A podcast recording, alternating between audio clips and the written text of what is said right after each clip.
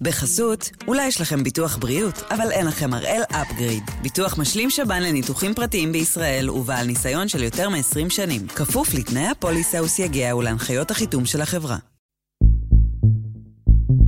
היום יום שני, 26 ביוני, ואנחנו אחד ביום, מבית N12.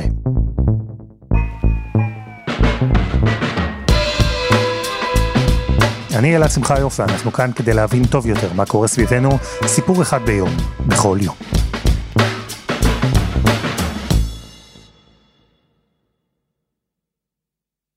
ב-1532 פורסם ספר קצר שהפך לאחד המסמכים המוכרים והמצוטטים ביותר בכל מה שקשור לפוליטיקה ומנהיגות. זה לא בדיוק ספר, זה יותר מדריך. והמחבר שלו, הדיפלומט האיטלקי ניקולו מקיאוולי, זכה לחיי נצח עם מושג שנקרא על שמו, והכל בעקבות הספר הזה, הנסיך. ויש שם קטע בנסיך שהפך למאוד רלוונטי היום, כמעט 500 שנה אחרי שנכתב. מפקדים של כוח שכירי חרב, כתב מקיאוולי, הם או מוכשרים או שאינם מוכשרים. אם הם אינם מוכשרים, הרי שאין להם ערך. ואילו על מפקד שהוא מוכשר, אי אפשר לסמוך שיתכחש לשאיפות שלו עצמו. עדיף בהרבה, קבע מקיאוולי, שהנסיך ינהיג את הצבא שלו בעצמו. אז הפעם אנחנו עם מנהיג מוכשר של צבא שכירי חרב שלא עמד בפני השאיפות האישיות שלו, וגם עם הנסיך, שבזמן שאלפי חיילי כוח וגנר עשו את הדרך לעבר מוסקבה, בוודאות חשב לעצמו שהיה צריך ליישם את מה שכתב מקיאוולי בתחילת המאה ה-16.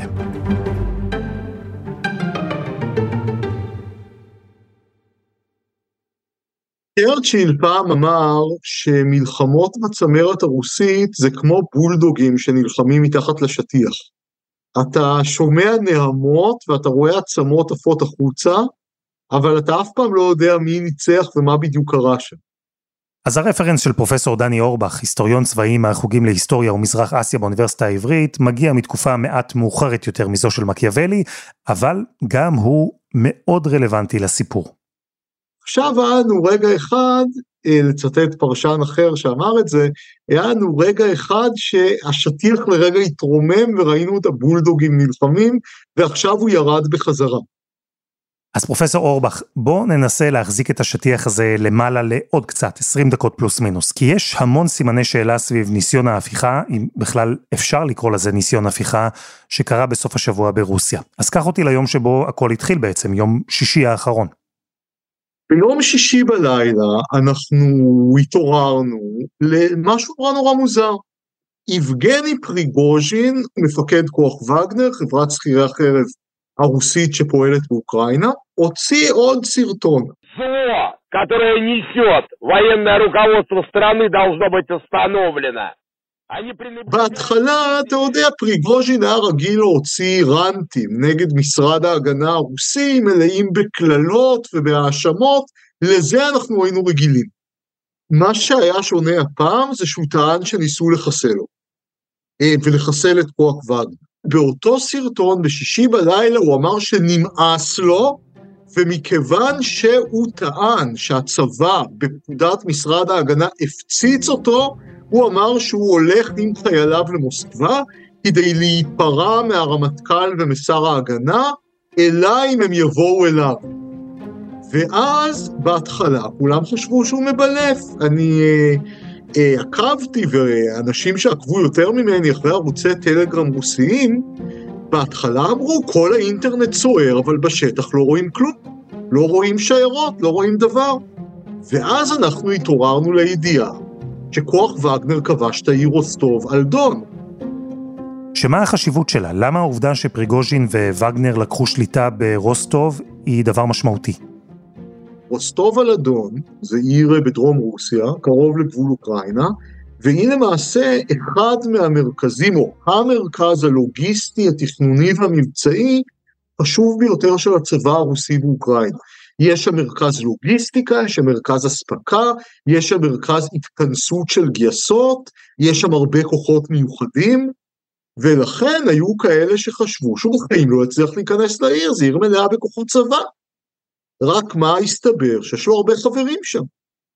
והוא נכנס לרוסטוב שאף אחד לא התנגד לו כמעט. 7 часов 30 минут утра под контролем военные объекты Ростова, в том числе ואנחנו ראינו אותו, הסרטון הבא היה, הוא יושב לו בנחת במפקדת הצבא ברוסטוב, צורח ומאיים על uh, שר ההגנה ועוד גנרל בכיר מאלה שיצאו נגדו קודם, ושופך את כל הג'ורה שלו על uh, שר ההגנה והרמטכ"ל. ומפה התחיל אותו הלילה הדרמטי שאנחנו נדבר עליו. אוקיי, אז המטרה של פריגוז'ין היא שר הביטחון והרמטכ"ל של צבא רוסיה, ואמרת, הביקורת שלו נגדם היא לא חדשה, ראינו את זה קורה בחודשים האחרונים. אבל מה הוא בעצם רוצה מהם? מה הבעיה שלו איתם? קודם כל זה על רקע מחלוקות מאוד ארוכות, שהוא טען שלא מביאים לו מספיק נשק ומספיק אספקה. והאנשים שלו מתים לחינם, כי משרד ההגנה כל הזמן מחבל בלוחמה שלהם על ידי אי מתן אספקה ותחמושת. משרד ההגנה טען שעם כל הכבוד יש לו גם חזיתות אחרות ועדיפויות אחרות, ופריגוז'ין לא יכול לקבל כל מה שהוא רוצה. אז זה ויכוח שנמשך כבר כמה חודשים. מה שהיה הטריגר המיידי זה שמשרד ההגנה אה, אמר שעד הראשון ביולי כל הלוחמים של וגנר צריכים לחתום למעשה על חוזה אה, עם משרד ההגנה. למעשה הם רצו להפקיע לו את השליטה בלוחמים ולחסל את וגנר ככוח פוליטי עצמאי. ובחבורת הגנגסטרים שהיא הנהגת רוסיה דהיום, חיסול הכוח הצבאי הפוליטי שלך הרבה פעמים קדימון לחיסולך בפועל. אז מבחינת פריגוז'ין זה או להיות או לחדול. וזה נכון, פריגוז'ין הוא בן ברית של פוטין היה, מקורב לו מאוד, היה. יש איזו הוכחה לטענות האלה שלו, שניסו לחסל את הכוח שלו, ניסו לחסל אותו? כל מה שאנחנו יודעים יכול להיות לא נכון. זאת פרשה נורא נורא נורא מוזרה. אבל אני אישית לא מאמין שניסו לחסל אותו ואז הוא החליט ברגע שעושים הפיכה. דבר כזה צריך להיות מתוכנן. אז ככל הנראה הוא זייף את זה כפרובוקציה, כי הטענה העיקרית שלו, שמשרד ההגנה מפקיר את חיי הלוחמים ולא נותן אספקה לווגנר, את זה הוא טוען כבר חודשים. אז למה הוא לא מרד קודם? הוא לא יכול למרוד בגלל התירוץ הזה. הוא צריך משהו יותר חזק. ולכן ההתקפה הזאת שנראית נורא משונה, לי זה ממש נראית פרובוקציה, זה היה התירוץ המיידי לצאת לדרך. כלומר, בהתחלה זה סוג של משחקי כס מתחת לפוטין. אם כי צריך לומר שזה בשלב הראשוני, שהוא לא פנה ממש רשמית נגד פוטין, זה טעם למסורת רוסית מאוד ארוכה וידועה, שקוראים לה צר טוב, יועצים רעים, או שרים רעים. כלומר, תמיד אתה נוטה לומר שהמלך טוב, והדברים מתנהלים רע רק כי היועצים של המלך מרושעים או בוגדים. זה יותר, אה, יותר קל מאשר לצאת נגד המלך, הצאר, הנשיא, שהוא מקור הסמכות, וזו מסורת רוסית מאוד מאוד ותיקה. אז פריגוז'ין הקפיד גם הפעם בכבודו של פוטין ואמר שהיועצים הם הבעיה, והוא הציג את התוכנית שלו כצעדת צדק, כמו שהוא קרא לה לעבר מוסקבה, בדרישה שהשניים האלה יודחו, שר הביטחון והרמטכ"ל. הוא לא דיבר במונחים של הפיכה, אבל זה די ברור שכוח צבאי עם אלפי חיילים שעושה את הדרך לעיר הבירה, זה ניסיון הפיכה, לא? בואו ניכנס רגע למינוח, כי זה מאוד מאוד מעניין. ניסיון הפיכה בדרך כלל מוגדר כחלק של הצבא שמנסה להשתלט במהירות על כל יתר מנגנון המדינה. אם הצבא כולו למשל מתמרד, לא קוראים לזה הפיכה, יש לזה שם אחר. מה שקרה פה אבל, אני חושב שזה משהו שאין לו תקדים מאז ימי הביניים. בדרך כלל חלק מהצבא מתמרד. אבל פה גוף שהוא לא הצבא התמרד, למעשה חבורה של שכירי חרב. מה זה מזכיר לנו? זה מזכיר לנו דברים שקרו בערים האיטלקיות ברנסאנס, או אצל הממלוכים בימי הביניים, ששכירי חרב התמרדו וכבשו את השלטון, זה דבר מאוד לא מודרני. ולכן זה סוג של אינדיקציה להשתנות של העולם. אנחנו למעשה חזרנו לעידן שכירי החרב ככוח פוליטי שכולנו חשבנו שנעלם. ובשלב הזה פריגוז'ין חילק את הכוח שלו לשניים. כמה אלפי חיילים, ופריגוז'ין עצמו נשארו ברוסטוב על אדון, ובמקביל, כוח של 5,000 חיילים יצאו משם כבר לכיוון מוסקבה. הכוח שלו לא עשה את זה בחשאי, לא תכנן יותר מדי על אלמנט ההפתעה, הוא הודיע מראש שזו התוכנית. ומה קרה משם? משם הוא גם המשיך להתקדם, ואז היו כאלה שאמרו, איך הוא יוכל להתקדם למוסקבה? הפציצו אותו מהאוויר, אבל מסתבר שהיה לו גם נ"מ, והיו לו כלים משוריינים, אני רוצה להדגיש בפני המאזינים, הוא הפיל מטוסים, לפחות שניים. אה, ככל הנראה לפי השמועות, אני לא יכול לאשר בוודאות שזה נכון, לפחות אחד המטוסים היה מטוס לוחמה אלקטרונית מאוד יקר שיש לרוסיה רק 20 ממנו. עכשיו תאר לך מה זה פה בישראל שמפילים F-16, ותאר לך שיש רק 20 כאלה. זאת אומרת, לא משנה מה קרה אחר כך, הוא גרם נזק אדיר. קצת ניסו להפציץ אותו, כאמור הוא הפיל כמה אה, מטוסים. והוא אמר שהוא לא יפריע לניהול הלוחמה באוקראינה. אבל מה זה למעשה אומר בשפה של גנגסטרים? ואנחנו צריכים לזכור, האנשים ששולטים ברוסיה, החל בפוטין וכלה בפריגוז'ין, הם חבורה של אנשי עולם תחתון. אני לא אומר את זה כקללה, אני אומר את זה כמשהו תיאורי אנליטי. ככה הם מתנהגים, ככה הם חושבים, זה כמו כנופיית פשע. וכשפריגוז'ין למעשה אומר אני לא אפריע למבצע באוקראינה, מה שפוטין שומע זה אם אני ארצה אני אוכל לשתק את הלוחמה באוקראינה. וזאת למעשה הייתה האמירה שהוא כבש את אה, רוסטוב, ולא סתם כבש את רוסטוב, ולמעשה לכד את סגן שר ההגנה. מעניין, וכשהכוח של פריגוז'ין עשה את הדרך למוסקבה מרוסטוב, ואתה יודע מה, אולי אפילו לפני כן, עוד לפני שהוא כבש את העיר הדרומית ברוסיה, עיר המפקדה הראשית של הצבא הרוסי, אפשר הרי היה לנטרל אותו. יש לצבא הרוסי יכולות אוויריות, אפשר היה לטווח את חיילי כוח וגנר מהאוויר. ולמעט כמה תקיפות ספורדיות כאלה שתיארת כאן, זה לא קרה. אז מה אנחנו לומדים מזה? המשמעות של זה זה שאין אף אחד שיגן על פוטין, כמעט. מכיוון שממילא רוב הצבא הרוסי נמצא באוקראינה. ומאוד מאוד קשה להחזיר אותו לתוך רוסיה, מפני שהאוקראינים ינצלו את זה במתקפת הנגד שלהם, אולי כדי לפרוץ באחת החזיתות. ולכן כמעט לא היו כוחות מרוסטוב עד מוסקבה, ולפריגוז'ין היו 25 אלף איש, ועם קצת שריוניות ועם נ"מ. אה, לכן זה אומר שברגע שברוסטוב לא עצרו אותו, כי יש לו חברים שם, והצבא שם היה כנראה יותר נאמן לו מאשר לפוטין, הסיכוי שלו להגיע למוסקבה הפך להרבה יותר גדול. ושים לב, זה מאוד נדיר בתולדות ההפיכות. בדרך כלל להפיכה צבאית שמתחילה בפריפריה מאוד קשה לנצח. כי השליט מצליח לארגן צבא כנגדה, כי יש לו זמן עד שהיא תגיע מהפריפריה לבירה. הפיכות צבאיות שמצליחות בדרך כלל מתחילות בעיר הבירה, והן כל כך מהירות שלשליט אין זמן להגיב. אבל פה היה מצב מאוד מיוחד, שכמעט כל הצבא היה מחוץ למדינה, ולא היה צבא שיעצור את פריגוז'ין, והרבה ממה שהיה עבר לצד שלו. אני גם חושב שהרבה חיילים היו אדישים, פשוט לא, חשבו שזה מאבק כוחות בצמרת המדינה שלא נוגע להם, והם העדיפו לשמור על ניטרליות ולראות מי מנצח. דינמיקה די אופיינית להפיכות צבאיות דרך ואל מול הסרטון של פריגוז'ין, שמגנה ותוקף ושוצף אל מול הנרטיב הזה שלו, שתוקפים אותו, מנסים לחסל את הכוח שלו, ואולי אפילו אותו, למרות ההצלחות שלהם באוקראינה, וכשהחיילים שלו כבר בשלב הזה צועדים לעבר מוסקבה. מה שמענו מהצד השני, מהקרמלין? הנאום של פוטין הוא אומר ש, אה, שפריגוז'ין הוא בוגד, שזה מרד נגד המדינה, זה תקיעת סכין בגב, ולמרות שלוחמי וגנר הם לוחמים גיבורים. זאת אומרת, הוא ניסה לגרום לחיילים של פריגוז'ין להתמרד נגדו, והוא אמר שכל המורדים יחוסלו.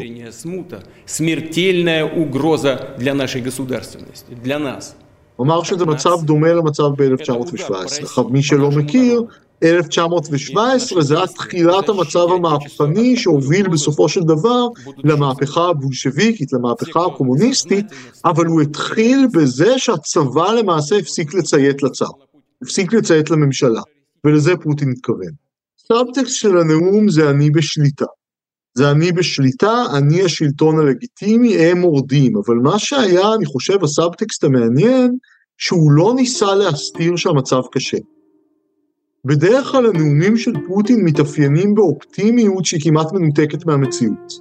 וכולנו זוכרים את הנאומים שלו אחרי כל התבוסות הרוסיות השונות במלחמה באוקראינה, המבצע המיוחד הולך כמתוכנן, אנחנו לא מפסידים, סתם נסוגנו, וכדומה. פעם אני חושב שהוא הכיר בחומרת המצב, ואני חושב שגם ויזואלית הוא לא נראה טוב. кто готовил вооруженный мятеж, встал на путь шантажа и террористических методов. חסות אחת, וממש מיד חוזרים.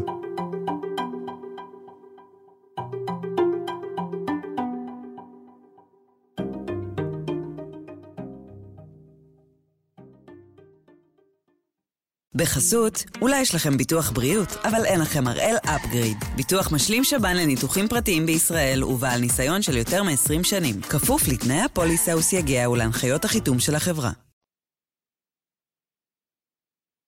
אנחנו עם ניסיון ההפיכה של מפקד כוח וגנר, יבגני פריגוז'ין, ששלח 5,000 חיילים לעבר מוסקבה, אחרי שהצהיר שהוא דורש ששר הביטחון והרמטכ"ל של צבא רוסיה יודחו מתפקידם. פרופסור דני אורבך, החיילים בשלב הזה בדרך. פריגוז'ין ויתר הכוח שלו נשארו ברוסטוב על אדון, כבשו את עיר המפקדה, החזיקו שם בין היתר את סגן שר הביטחון. פריגוז'ין אפילו פרסם סרטון שהוא נראה בו נוזף בסגן השר, כי לטענתו הוא לא פנה אליו בצורה מכובדת מספיק. בקיצור, השפיל אותו. ובמערב בשלב הזה בטירוף, כי מנהיגי ה-G7 דיברו ביניהם, ופומבית לא אמרו הרבה. אנחנו עוקבים אחרי המצב. זו לשון ההודעה, כי בוא נודה על האמת, הם לא מתים על פוטין, בלשון המעטה, אבל את פריגוז'ין הם לא רוצים אפילו יותר, אנחנו סיפרנו עליו כאן בפרק של אחד ביום הקרב על בחמוט, העלינו אותו בסוף מאי, מדובר באסיר לשעבר בעבירות של הפעלת רשת זנות גם בקטינים. אוליגרך, מיליארדר, שהקים את כוח וגנר כגוף צבאי פרטי שביצע פשעי מלחמה בכל העולם, מסוריה, אפריקה ועד אוקראינה. ממש לא רצו לראות את פריגוז'ין מקבל את המפתחות לאלפי ראשי הנפץ הגרעיניים של רוסיה. אבל הכוח שלו התקדם, והתקדם מאוד מהר. ועדיין, לא ראינו תגובה רצינית של הצבא הרוסי, גם כאשר אלפי החיילים עשו את הדרך, ואנחנו כבר שעות לתוך האירוע בשלב הזה. יש גרסאות שונות בנושא הזה, לא מאוד רציני, היה ניסיונות להפציץ אותם מהאוויר, אה, והם כאמור הפילו מטוסים. אה, היה, היו כמה דיווחים על קרבות ליד וורונז', אבל לא משהו מאוד רציני, לפי הדיווחים שראיתי. ואז הוא מתקדם עוד צפונה, ובנקודה הכי צפונית שהוא מגיע, רק מחוז טולה, מפריד בינו לבין מוסקבה. הם התחילו לתכנן הגנה ב-200 הקילומטרים האחרונים לקראת מוסקבה, הם הרסו את הגשרים על נהר הרוקה, במבואות הדרומיים למוסקבה, וממש הרסו כבישים, חסמו כבישים אה, במשאיות וכדומה, כדי שיהיה לו יותר קשה להתקדם. והתחילו להביא כוחות משוריינים למוסקבה, מה שהיה זמין. ברור, היה ברור שאם יהיה קרב הוא יהיה במוסקבה ובפאתי מוסקבה, אבל הקרב המכריע הזה נמנע. הקרב הזה נמנע בטוויסט בעלילה, יש שיגדירו אותו טוויסט אה, מפתיע, מדהים, יש שיגידו שהוא אנטי קליימקס. כי 200 קילומטר מעיר הבירה, בערך שעתיים, לפני שהכוח מגיע לקרמלין, וגנר עוצרים.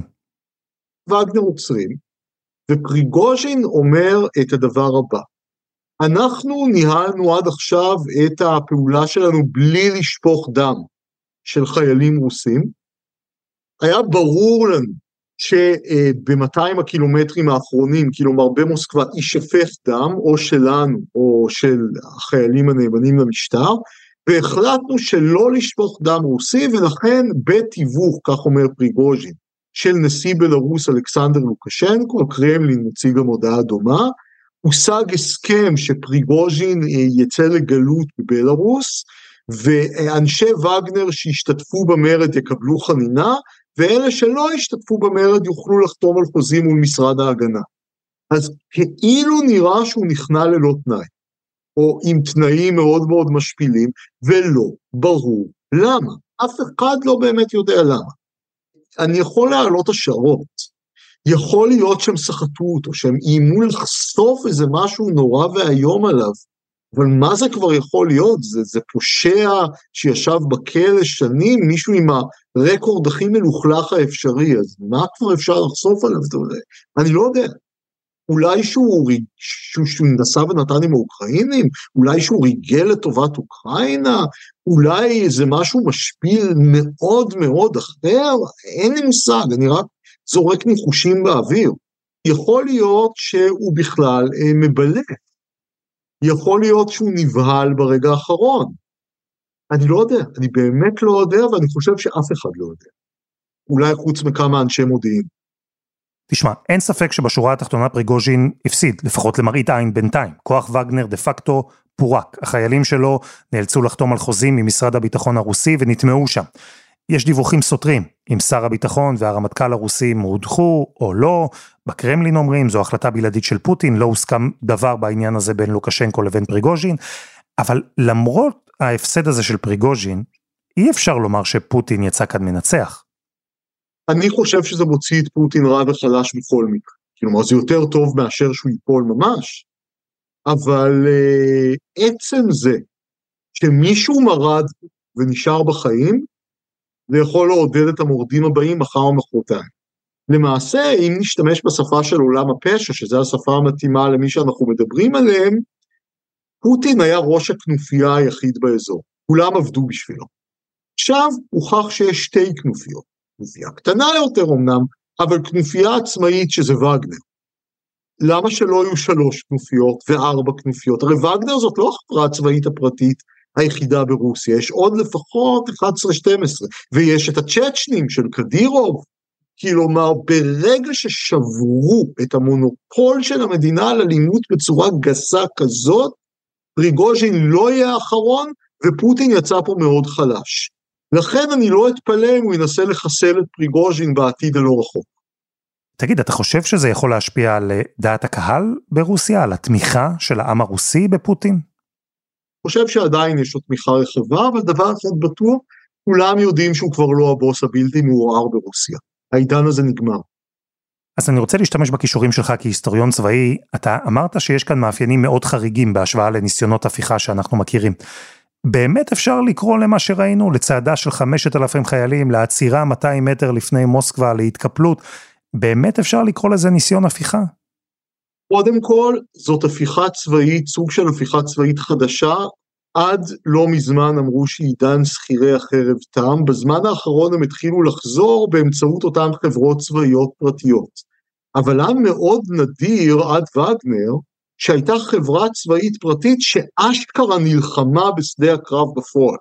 ועכשיו יש לנו חבורת שכירי חרב שלא רק נלחמים, לזה כבר התרגלנו, בכל העולם, אלא ממש יכולים להפיל את השלטון. אני אומר עוד פעם למאזינים, זה דרמטי. העולם שלנו משתנה, הוא עומד לשנות פרדיגמה. והשינוי העיקרי הוא שהמדינה הולכת ומאבדת את מונופול האלימות שלה. ורוסיה, שהיא מדינה רקובה ממילא, היא אחת הסנוניות הראשונות של התהליך הזה. ואנחנו רואים את זה תופעות דומות גם במקומות אחרים. מדינות למעשה שמתפרקות למונופול האלימות שלהן. אז נכון, זה בדרך כלל מדינות כושלות, למשל סוריה. אנחנו רואים את זה עכשיו בארצות הברית, אמנם אנחנו לא רואים תופעה דומה בחומרתה, אבל גם שם הצבא תלוי באופן מאוד מאוד כבד במספר עצום של קבלנים צבאיים פרטיים. וגם שם יש לזה השלכות. אחת הסיבות שהצבא האפגני, למשל, התמוטט כל כך מהר הברית נסוגה, זה שהוא היה תלוי בקבלנים האלה שפשוט ביום אחד נעלמו. אז לא היה לו ציוד ולא היה לו חלקי חילוף. כלומר, אנחנו מדברים פה על תהליך רוחבי, יש לו השלכות על איך ייראה העולם בעתיד, השלכות שיכולות להיות דרמטיות. ועכשיו, תוסיף לזה את מהפכת הבינה המלאכותית. שעשויה מאוד לעזור לכל מיני גורמים קטנים ומתוחכמים אה, להשיג כוח שהוא כוח עצום, אם ידעו לתפעל את הכלים האלה כמו שצריך, ברגע שהם יעברו לשימוש צבאי. דיברנו על מה שקרה בתוך רוסיה, אבל צריך לזכור עוד משהו. הכל קרה סביב המלחמה באוקראינה. האוקראינים ניסו לנצל את המצב ולהתקדם בשטח, לא היה להם הרבה זמן. בקרמלין אמרו, אחרי שהושגה ההסכמה עם פריגוז'ין, שכל האירוע הזה לא ישפיע על המלחמה באוקראינה. לדעתך זה נכון? כי אפילו ברמה הסמלית, החולשה של פוטין, האובדן של כוח וגנר במתכונת המקורית שלו, מה, זה לא ישנה את התמונה? בטווח הקצר אנחנו לא רואים שזה משנה הרבה, אלא אם תהיה איזה פריצה מחר בחזית או משהו כזה. בטווח הארוך כל דבר שמחליש את רוסיה וגורם למריבות פנימיות שם הוא טוב לאוקראינה.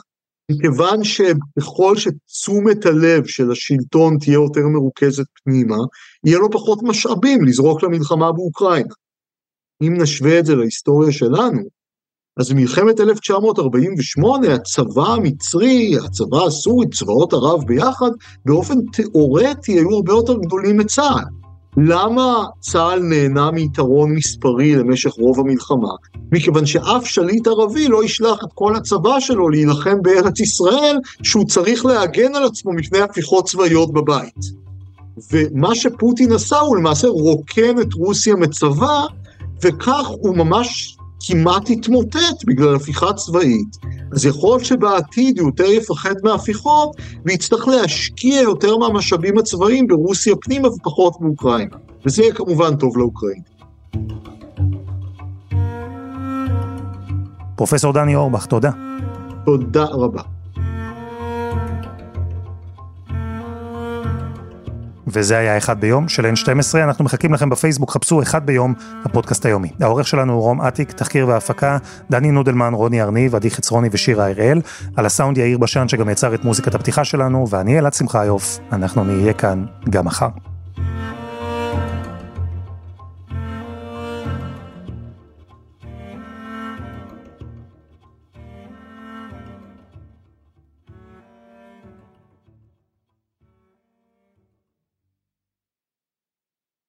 בחסות, אולי יש לכם ביטוח בריאות, אבל אין לכם הראל אפגריד. ביטוח משלים שב"ן לניתוחים פרטיים בישראל ובעל ניסיון של יותר מ-20 שנים. כפוף לתנאי הפוליסה וסייגיה ולהנחיות החיתום של החברה.